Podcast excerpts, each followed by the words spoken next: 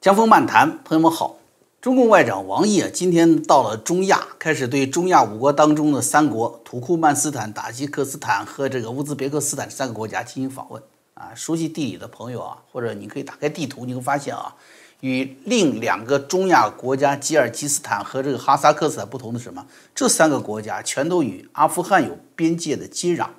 加上王毅计划中是出席上海呃合作组织会议啊外长会议以及上合组织阿富汗联络小组会议，所以此行的目的很明确，是直奔阿富汗的问题去的。那么阿富汗发生了什么，导致了如此重大的局势变化？需要周边国家去共同面对呢？中共与塔利班的关系发生了怎样的微妙变化啊？从可以 可以说是被利用的一根地区性的搅屎棍，变成了反过来弄自己一身脏，这发生了什么变化？咱们今天呢，哎，说说这个话题啊。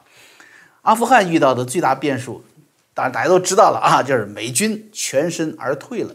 这个全身而退啊，可以说是带着引号的啊。说是全身而退，但是退的不干净，这一点恐怕在不远的将来会看到他糟糕的结果的。川普在星期天的保守主义政治行动大会上说了：“他说，我说了，我对那里的将军们说，把每一杆枪、每一个螺丝都给拿回来。美军呢，在阿富汗当地留下大量的辎重物质，甚至包括坦克、装甲车，都被当地的塔利班武装占据并熟练的使用，迅速的成为了阿富汗政府军的死对头。”呃加上宗教色彩，呃，塔利班出身那个暴力邪恶基因，这正规部队根本就干不过他，啊！这里要跟大家简单说一下塔利班怎么出现的啊？为什么美军要与这个遥远的中亚国家开战？咱们知道这个苏联打过阿富汗战争，对吧？他从阿富汗撤军之后呢，阿富汗内战呢就开始了，在坎大哈地区有一个毛拉啊。毛拉就是过去是指这个伊斯兰的传教士，后来特别在中亚地区啊，就把这种研习伊斯兰的学者啊，有学问的人啊，凡是个知识分子吧，啊，都叫做毛拉了。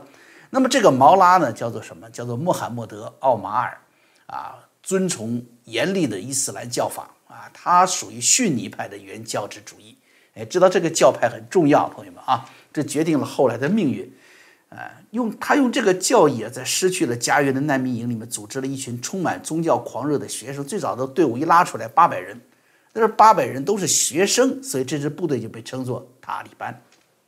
塔利班是阿拉伯语，翻译成汉语就是学生军啊。你别看他们都是学生啊，但是政治主张非常明确。阿富汗不是内战嘛，军阀割据嘛，好，他们的政治口号就是消灭军阀，重建国家，哎，针对你来的。那么进入一些经济条件比较好的地区杀进去后，他们又提出铲除腐败、重振经济。哎，你这么一来，你看从贫困的地区一直到这个生活好一点的富裕地区，老百姓都很支持他们。一九九四年成的军八百人，一九九五年就占领了首都喀布尔和百分之九十的土地啊！大家还记得刚才说他是一个逊尼派，对吧？所以呢，沙特呀、阿联酋、巴基斯坦呢，同一宗教流派的国家，很快就承认了塔利班的合法性，啊！但是别忘了，他还是逊尼派当中奉行原教旨主义的。那这又跟谁一致了呢？基地组织的本拉登。所以塔利班呢，因为原教旨主义给他带来的严苛的宗教秩序啊、狂热的战斗力啊，哎，迅速的。取得了政权，但也因为同样这种极端，就给他带来了几乎灭顶之灾。为什么呢？因为本拉登在九幺幺之前呢，联合国就已经要求塔利班交出这个本拉登，因为他策划了多起恐怖攻击嘛。哎，结果呢，塔利班拒绝了。那么塔利班自己的极端恐怖主义，在二零零一年这一年呢，也走到了极点。这一年，塔利班政权不理会联合国教科文组织，还有。很多的这个 NGO 的反对啊，开始摧毁巴米扬大佛雕像，因为巴米扬大佛雕像是从那个山崖的巨石中啊凿出来的，等于是跟大山呢连在一起的啊，所以塔利班的宣传部长亲自坐镇啊，他不知道怎么把它给摧毁啊，大炮轰嘛，大炮轰了一个月，最后用炸药才彻底摧毁的。这座佛像的崩塌似乎也象征着塔利班的罪业啊到头了。半年后。二零零一年的九月十一号，美国发生了系列的恐怖袭击，啊，震惊世界嘛！调查得出结论，谁干的呢？本拉登的盖这个基地组织干的。呃，我在历史上今天有一个九幺幺的节目，详细的记述了这起事件前后啊，看美国人是怎样找到元凶的。你你找到了凶手，那美国人是不是得要求塔利班政权，你你把本拉登交出来呀？哎，还是给拒绝了。你拒绝是吧？那我们自己去拿，自己去抓。所以美国在美国国会授权和联合国同意之前呢，美国人仅仅通过特种作战就把塔利班政权呢就给推翻了。把他们从城市赶进了农村，赶进了山洞。但是追逃本拉登和追杀本塔利班领导人呢，这个依然持续。所以呢，美军就卷入了长期的阿富汗战争啊。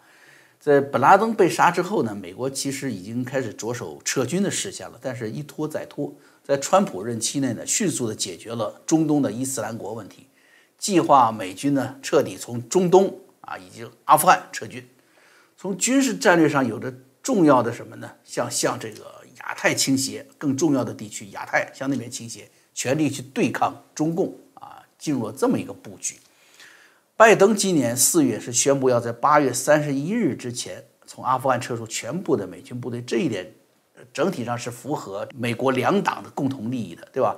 那但是他也招来一些批评，那批评集中在什么？就是担心美军撤离之后，塔利班会不会卷土重来？让美国二十年的浴血奋战前功尽弃，但是拜登在四天前呢就解释了，说美国为什么出兵阿富汗呢？当初不是说为了重建一个遥远的国家，而是要避免九一一的恐怖攻击的重演，要把本拉登之流绳之于法。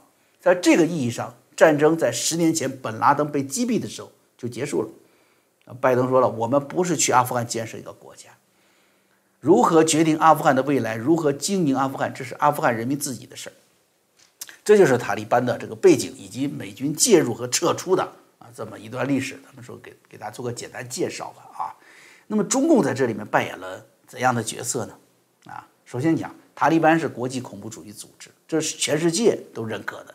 即便中共哎，中共的党媒啊，新华社也好，环球时报也好，也不断的有关于塔利班袭击平民。绑架、杀害其他国家公民的报道，啊，这里面也包括中国的外援技术人员和工人呐。换句话说，中共也是同意对塔利班的恐怖主义行径的定义的。那么我们知道，中共在新疆问题上一直强调的是什么？反恐，哎，找的最大的借口就是反恐啊，所以在新疆呢进行了一系列的啊非人道的这个动作，而且在所谓的新疆问题当中，最真实的让中共感到恐惧的就是什么？就是中共所谓东突厥斯坦运动，简称东突，因为什么？因为东突是一个实实在在的武装团体，有枪啊，而且针对了很多次中共干部的这个刺杀。那么这个组织呢，跟塔利班是紧密相关的，不少人也加入了塔利班的作战部队。在塔利班的控制地区，还有专门培训新疆维吾尔族青年的营地。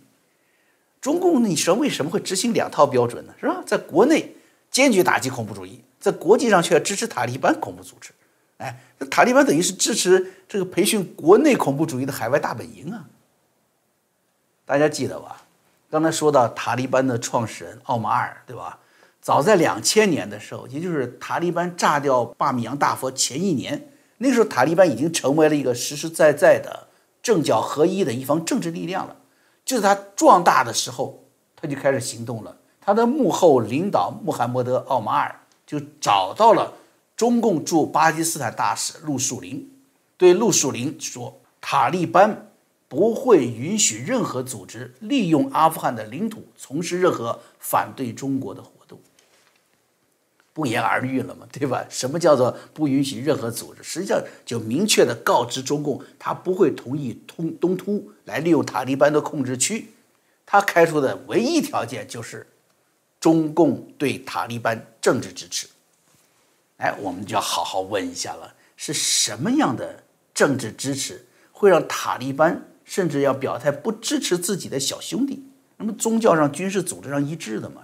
他不支持，至少表态上不支持，是吧？那又是怎样的政治支持会让中共不惜里外搞两套反恐策略啊？不惜遭受国内外的诟病，也要去支持塔利班呢？当然，国内也没什么人议论。说实话，估计朋友们啊，很多都是今天看了我节目才有所了解这段背景的啊。因为真相在大陆都被打压了，也有很多人是忌讳说少数民族问题、宗教话题的，也不方便拿出来说。那么到底是什么样的政治支持呢？一句话，就是给美国拆台。啊，要知道为什么这个塔利班不找俄罗斯？他跟俄罗斯关系很好啊啊！那俄罗斯有对抗美国的实力的，对不对？但是，哎，虽然他在阿富汗也有地缘政治利益，但他他要出手的话，有一条很不利、很不利的。俄罗斯毕竟曾经是阿富汗的侵略者，冷战的阴影会刺激美国。要是你出手支持塔利班，你是不是想介入阿富汗呢？你会伤害我们美国的地区安全利益啊？这美国会很敏感，是吧？再说了，阿富汗人心里也有仇嘛，是不是？你打了我们那么多年，这塔利班，你如果跟俄罗斯走得太近的话，就会激怒阿富汗的北方联盟，会让他们跟美国团结的更紧。反过来，他会说，你南边塔利班，你跟阿富汗的侵略者、侵略者联手，你是阿坚，阿坚啊。会造成这个塔利班呢，他在国内政治上啊就很被动。哎，选择中共啊，简直太好了。为什么？第一，中共呢与美国呀没有不但没有冷战阴影，相反还有中美联手制约苏联的蜜月期呢。那么尼克松访华嘛，对不对？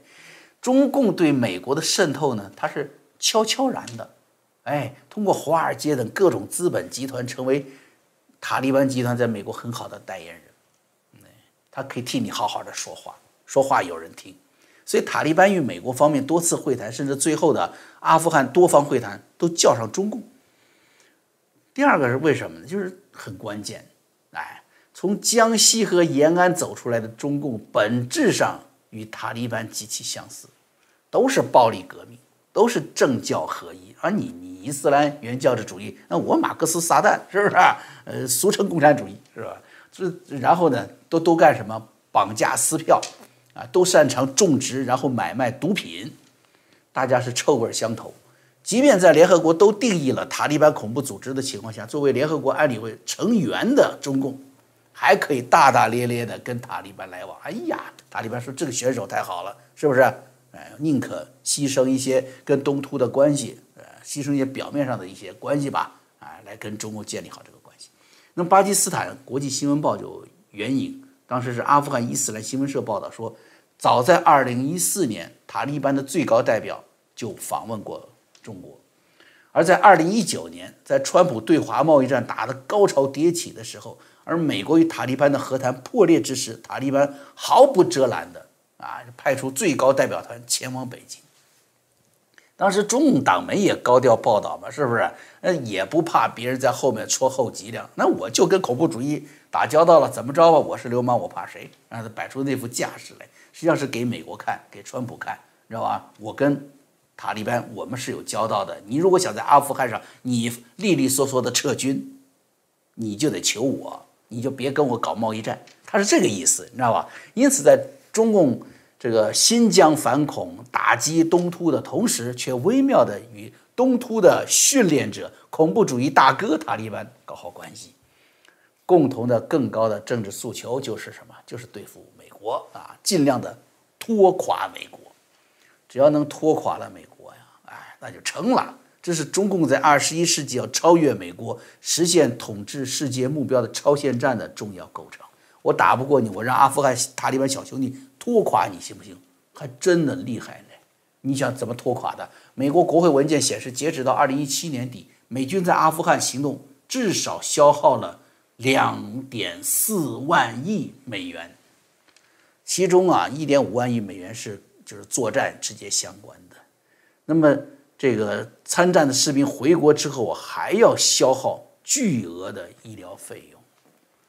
一直到什么？一直到这个二零五九年，算了一下，这个费用总计啊，将高达一点四万亿美元，啊，有很多战后的创伤啊，这个残疾啊，军人呐，哎呀，当然了，中共更加害怕的就是，万一美国真的从中东阿富汗抽身而出，那自己就将面对什么？直接面对美国的打击了。那美国人，你看，全球投射军力是强大的能力，是吧？他能够在中东、在中亚、在阿富汗，同时在在这个。可以说中美洲是吧？可以说在台湾、南海，同时几个地方都能汇聚打击能力。那如果把所有的能力全都汇聚在亚太了，尤其在集中在南海、台湾这一带，这着力点在这个地方着力的话，那中共的强国梦牛皮不一下就吹破了吗？你干不过人家的。这就是中共与塔利班的微妙关系的一个简单介绍啊。那么现在就要面对现实了，美军就撤退了，中共怎么办？怎么想？塔利班它毕竟就是一个恐怖组织啊，你怎么哄着他 啊？你怎么跟他进行政治交道？你一定是明白你在跟一个罪犯在做打交道，对不对？如果塔利班迅速完整的获得了阿富汗的控制权，成了一个全国政权，中共将首当其冲成为受害者。中共作为最大的邪教和恐怖组织，他太了解这，这都是自己这一类人，你知道吧？心里怎么想的，行动上会怎么干的，门清，他知道。哎，首先你想，中共是把塔利班当着搅屎棍，那很好用，因为要搞乱美国的全球布局嘛。